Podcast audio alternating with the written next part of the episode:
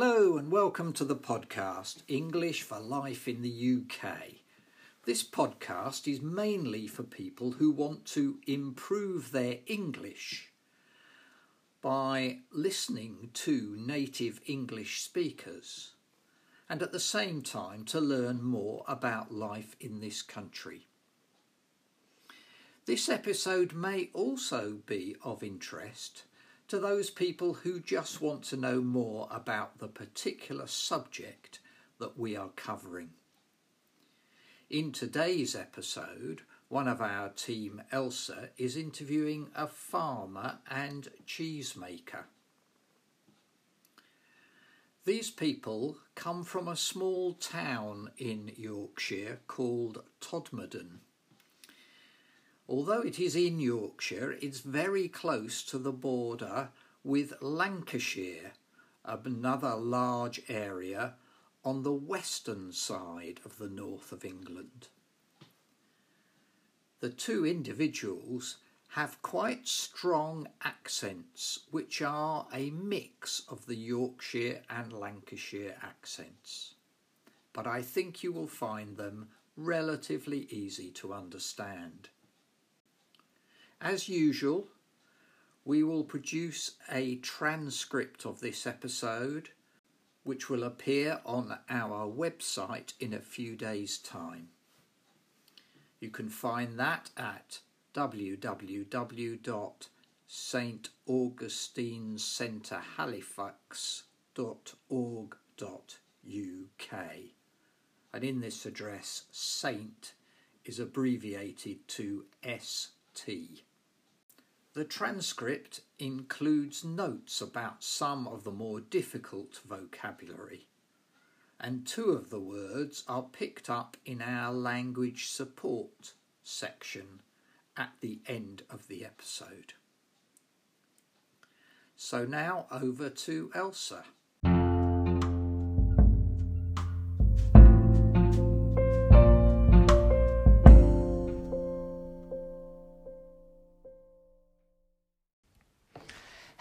This is Elsa from the podcast team.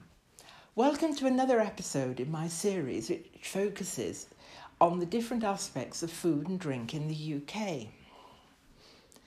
As an island nation, the UK has an evolving food tradition going back over many centuries, especially from the 15th century onwards, when European ships were bringing spices and other new ingredients from all over the world.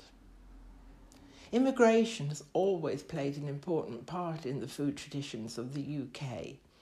And today, this means that food from countries like India, Pakistan, Italy, and China are now a normal part of the British diet, alongside more traditional dishes like fish and chips and shepherd's pie. Each region of the UK has its own specialities, and the area local to the St Augustine Centre in Calderdale is no exception. In a previous episode, we heard about a family bakery business, and in this episode, we are meeting the owners of a small local farming and cheese making business. Well, this morning I'm up in the hills between Hebden Bridge and the border town of Todmorden Todmorden is on the borders between Calderdale and Lancashire and delighted to be with two farmers, well, one farmer and one cheesemaker. I have with me Carl and Sandra. Hello. Hi. and they're going to tell us about their fascinating business as dairy farmers and cheesemakers. So, I don't know who wants to start. Do you want to start, Carl, and talk about the, the Uh, cheese making, or would you first? Well, we'll start with the farm. It's uh, Sandra's family farm from 19, uh, you've been here since 1920. What was it?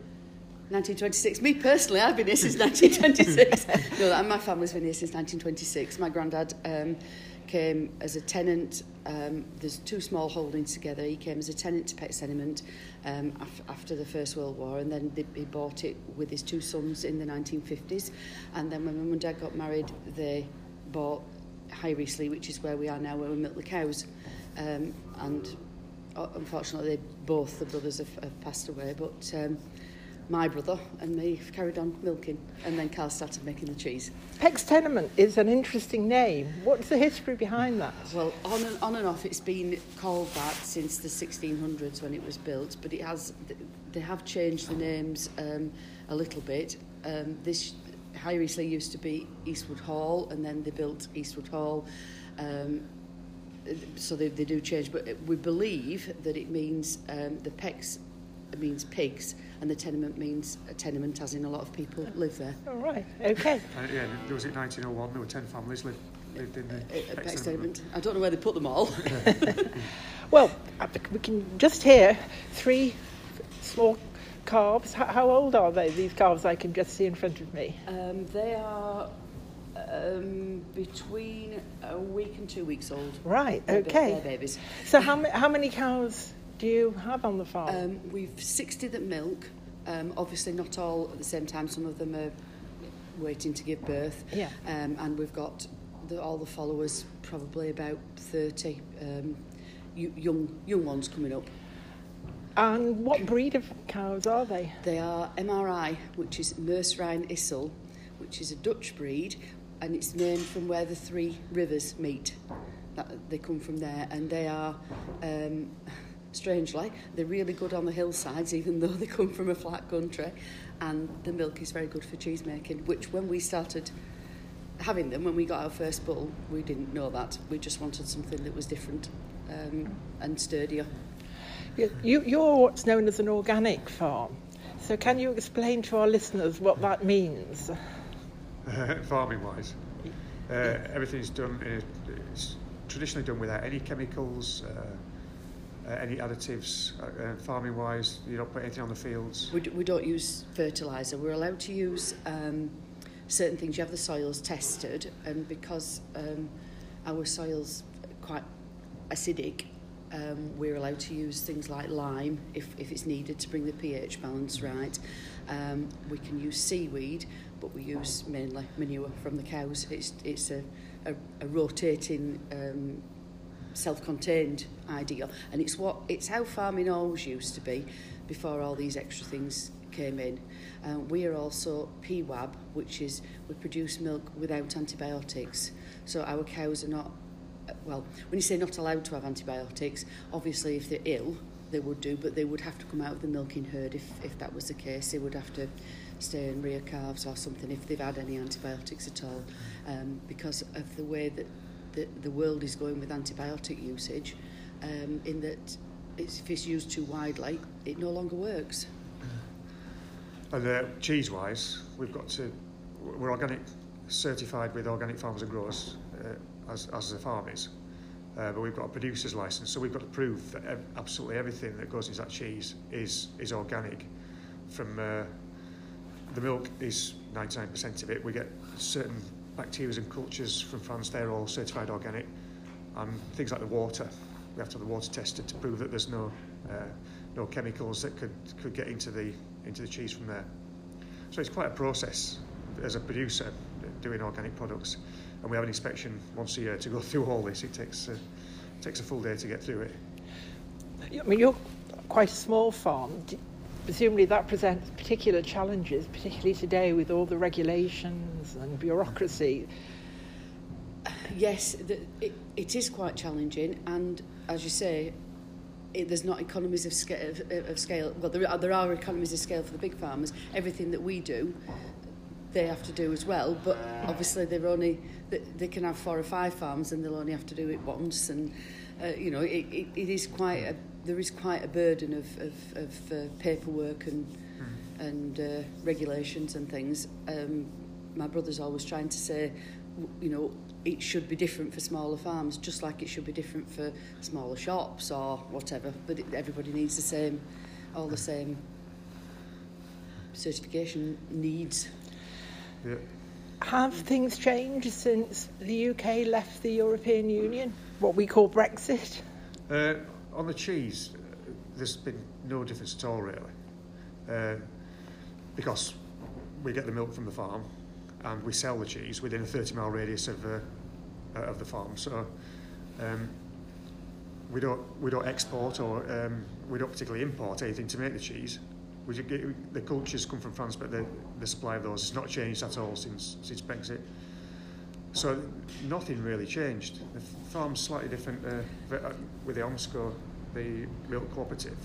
Uh, so OMSCO is the cooperative that you yeah. sell it's all the, the milk yeah, to? the organic yes. Uh, yes. milk suppliers, and they were they were sending milk to, to organic milk to France, and, well, and other continental countries, and I believe there was quite a difficulty with that at first.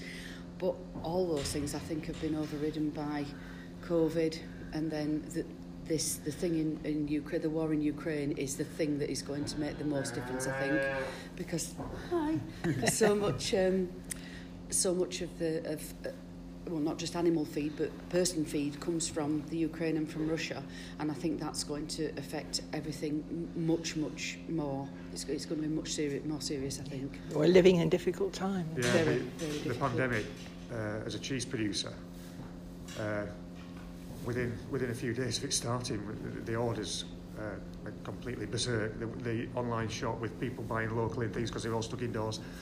Uh, we were just we just spent day after day supplying cheese to uh, direct to people's houses, and the uh, the wholesalers, this our wholesalers supply organic shops, and those type of things, and the demand from them uh, increased dramatically during the during the pandemic.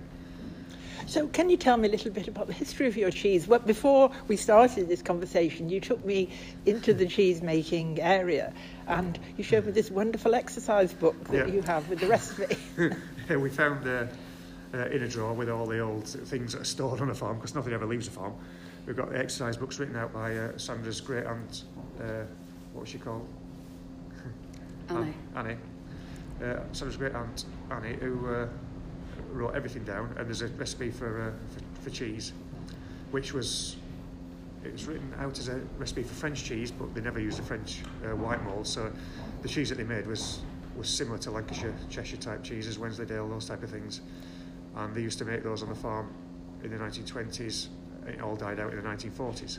So I think that is interesting because, you know, I see your products like brie in my local shops, and it's something that I would connect with France. So I was really interested to hear your explanation that there was a tradition here that perhaps yeah. is long forgotten. I don't know where they got the uh, the French recipe from, but they, they did, and they wrote it out in the 1920s, and that's basically what we make now. But with a few little tweaks on it, we actually get the, the mould from, from France, and we make the, the white moulded cheeses. I think all over the world, though, farmers started making cheese. They started developing just to to preserve the milk for a little bit longer. And I think things grew in different places without people knowing um, what other people were doing. It's like um, you've got feta, haven't you? In, uh, and and uh, we make a product called um, uh, Pexo Blanco, which is based on a South American recipe of Queso Blanco, which is similar to halloumi, which is similar to panela, yeah. and all these places that would be making this this product to preserve the milk, not knowing that the other side of the world were also making this product. Which is a really interesting yeah, example for, for our audience, which is, hmm. you know, people who've come to the UK from all over the world and often listening to these podcasts yes. around the world. Yeah. So. yeah, the reason we make this, this thing called Queso Blanco, which is a South American version of uh, halloumi and panela, is because to make it organic, you need to put an acid in it to, to solidify the milk. And it's much easier to get organic white wine vinegar, which is what they use in South America, than to get organic lemon juice, which is what they use in India to make uh, paneer. So we, we chose to make this South American version simply because it's easy to get the organic products. Uh, and that's entirely why we did that. Uh, uh, so where do you sell your cheese? You've mentioned online and local shops. Yeah, we have a we have a, an online shop, so that sells directly to public. The most most of the cheese goes to we've got two wholesalers. One's called Organic North, uh, based in Manchester, that supply all organic shops uh, and restaurants throughout the UK. Uh, and the other one is called Wellocks. Uh, they supply restaurants. So we, the main two cheeses that we make, the brie and the blue cheese, uh, we sell the, the, the vast majority go to those two wholesalers, and then it gets distributed then throughout the UK. And we do lots of uh, we don't do we don't do as many as we did, but we do markets and food festivals and things. So we, and, and we supply local local shops. Yeah, lots, lots of local with, shops. Yeah. yeah. and hopefully uh, Tobin and Hebden Bridge and it's everywhere in those shops. Yeah, hopefully soon, you know, we will all be able to go to local markets and food festivals. And Yeah, they're picking up a little bit. But uh, before the pandemic and things, we sold the vast majority that we sold was actually at food festivals direct to the public. Then it all switched around during the pandemic. The the uh, wholesalers started selling a lot more so, how many people do you employ here? uh, on the farm. Well, you go. Um, on the farm, there's my brother and I. We've had an apprentice who's just finished, so he's doing a little bit, carrying on doing a little bit for us. Um, we've got a work experience girl who's at university, who- who's you might have seen today in passing. She's when she's home, she she works for us. Other than that, that's it. And on the Uh, cheese, it's just me and the part-time assistant, and Sandra does part-time on the cheese as well. So basically, me and two part-timers on the cheese. Yeah. So, typically, how many cheeses a week or a month do you But we, we produce? We make cheese six times a month. Uh, we use, do 400 litres. And I think over the year we, we make between 2,000 and 3,000 kilos, which is very, very small for, for, for a cheesemaker. Uh, it's, we, we could scale it up a little bit, but uh, everything's just set for that, that type of volume. Yeah, but you have such a loyal following locally. I think Yeah. it's really delighted local people that there is a Yeah. cheese that comes from these hills. There's still quite a few people that don't know about us. Well, though, that live hopefully. lo- yeah, that live locally. We keep trying, Yeah, every time we do something locally, somebody will say, "Oh, is this made in Todmorden?" yes. Just because our audience are not English speaking as a first language, your accents, would you say you were typical Lancashire accents? Or? um, well, here from here accents. I was I was born it's- here. Which on is this interesting because it's a border. Yes. We're very close to Yorkshire. We're, well, we are in Yorkshire. Yes. Are we Yes. technically in Yorkshire here? Yeah. But within a mile or so, two miles into Lancashire? Yeah, and the accents are very different Yeah. everywhere, aren't they? Absolutely, yeah. Yeah, and I I think I think my accent changes a little bit with the people that I, I'm, I'm with. When before I came back to the farm working, um, I used to work for what was then the Halifax Building Society, and I worked with a lot of people who were from Rochdale, and my accent changed very very much then because I was with them all the Yeah. time. It's interesting how we adapt to the people Yeah. we're with, yeah. isn't it? Yeah. Yeah, I think we basically got this uh, unique accent in Tubman and uh, there's nothing like it, is there? well, it's an amalgamation, I think, of all the people Of all, that of all around us. all the people that have come to us from all, so- also different places. I mean, Yeah. Hebden Bridge particularly has got a, a lot of people who originated from the south of England because of the um, there were incentives to get people to come to Hebden Bridge because Hebden Bridge was a dying dying town at one time. So in the 70s, a lot of people came from many areas of the country, uh, well, and abroad. So no, this is great. It's been such an interesting story. I mean, I've been aware of you, but didn't know all the sort of real detail, particularly the French Yeah. heritage behind the cheese and the history of it. Really appreciate your spending time. or a busy start to your day, milking time happening around us, and Yep, we've got Carl a, about to start cheese making. I think, are you? uh, well, we've got a wholesaler coming to pick some orders up, so I've got to get all the order ready Right. this morning. Well, that's great. Thank you so much. Thank you. Thank you.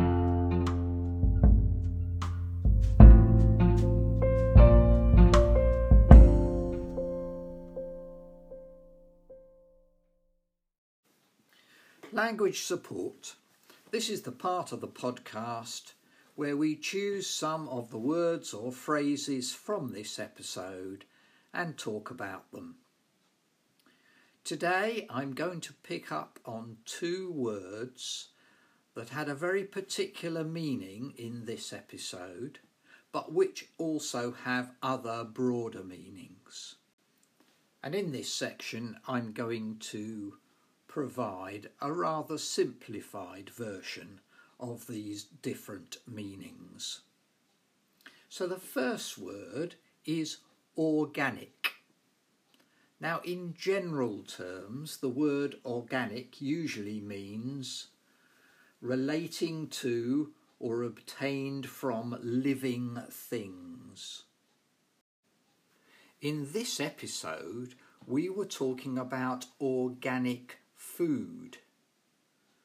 That is, food which is grown without the use of synthetic, that's man made, chemicals, such as pesticides and fertilizers.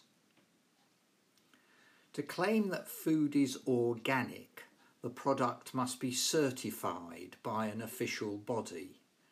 That is, an official body, body will check that it meets the necessary criteria.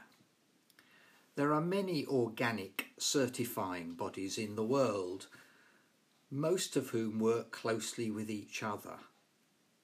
The best known organic certification body in the UK is the Soil Association. In this episode, we also referred to an association that was in America, and there are also European ones.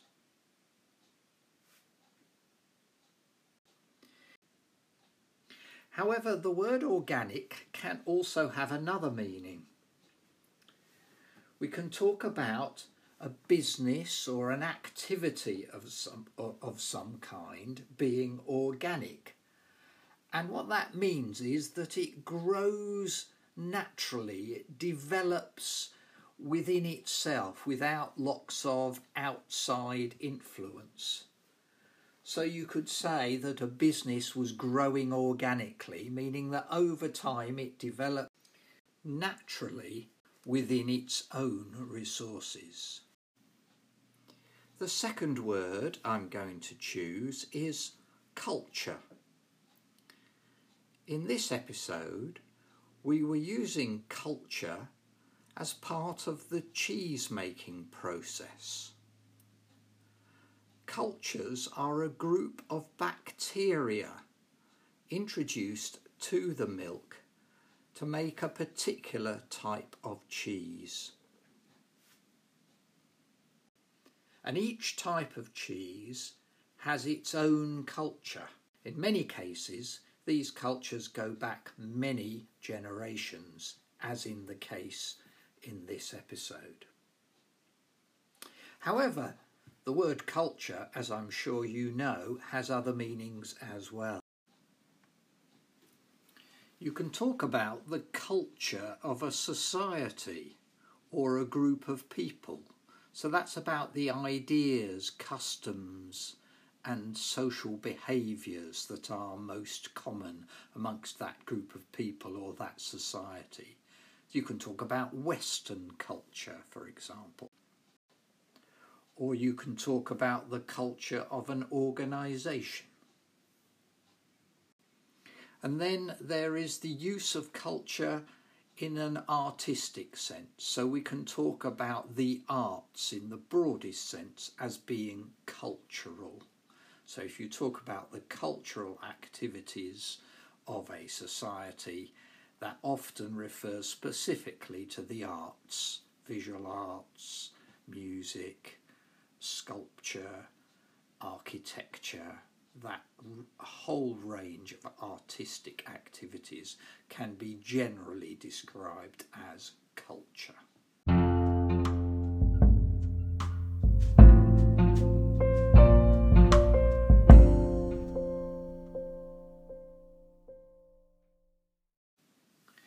That's it for this week. I hope you found this episode useful.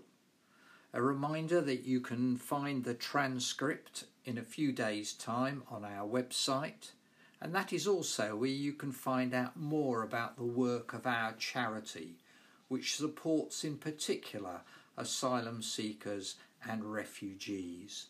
And if you are in a position to do so and would like to donate or help us in any other way, you can find out how to do this on the website.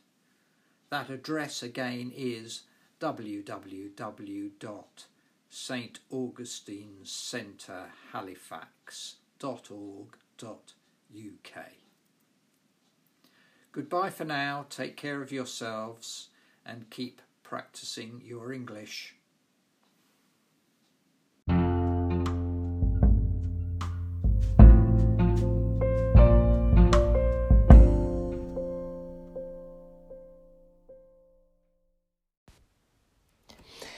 In this podcast, we're exploring the cooperative movement in the UK, which is part of a vast worldwide movement of around 3 million cooperatives, normally known as co ops, with about 1.2 billion members. Cooperative UK, a network that supports the thousands of co ops, describes a co op as a business or organisation that is owned and controlled by its members to meet their shared needs. The members can be its customers, employees or workers, a local community, or suppliers, all of whom have a say in how the co op is run. Co ops normally offer education and training to everyone involved so that they can develop and promote the benefits of cooperation. A co op supports the communities it works with. Co ops have a long history, and the modern day co op in the UK was founded in Rochdale, Lancashire, one of the neighbouring counties of Calderdale, in 1844 by a group known as the Rochdale Pioneers, or to give them their official name, the Rochdale Society of Equitable Pioneers. The aim of the Rochdale Pioneers was to provide an, alter- an affordable alternative to the poor quality and adulterated food and provisions that were available to most ordinary people at that time, using any surplus or profit to benefit the community. In legal terms, food adulteration is the act of intentionally reducing the quality of food offered for sale either by the addition or substitution of inferior substances or by the removal of some valuable ingredient. Today, there are strict rules in place for the supply of food in the UK. But back in 1844, this was a huge step forward towards the provision of healthy food for ordinary people. The Industrial Revolution in the 18th and 19th centuries dramatically changed the lives of many people whose livelihood had been based on agriculture and who by 1844 were living and working in towns and cities, usually in very poor conditions. By 1860, there were already more than 200 co ops in the north of England. Today, there are more than 7,000 co ops in the UK with over 14 million members. The largest co op, known as the Cooperative Group, is one of the world's largest consumer co- cooperatives, owned by millions of its of members. They are the UK's fifth biggest food retailer with more than 2,500 local convenience and medium sized stores or shops. In this podcast, we'll be hearing from two consumer co ops based in Calderdale in West Yorkshire in the north of England.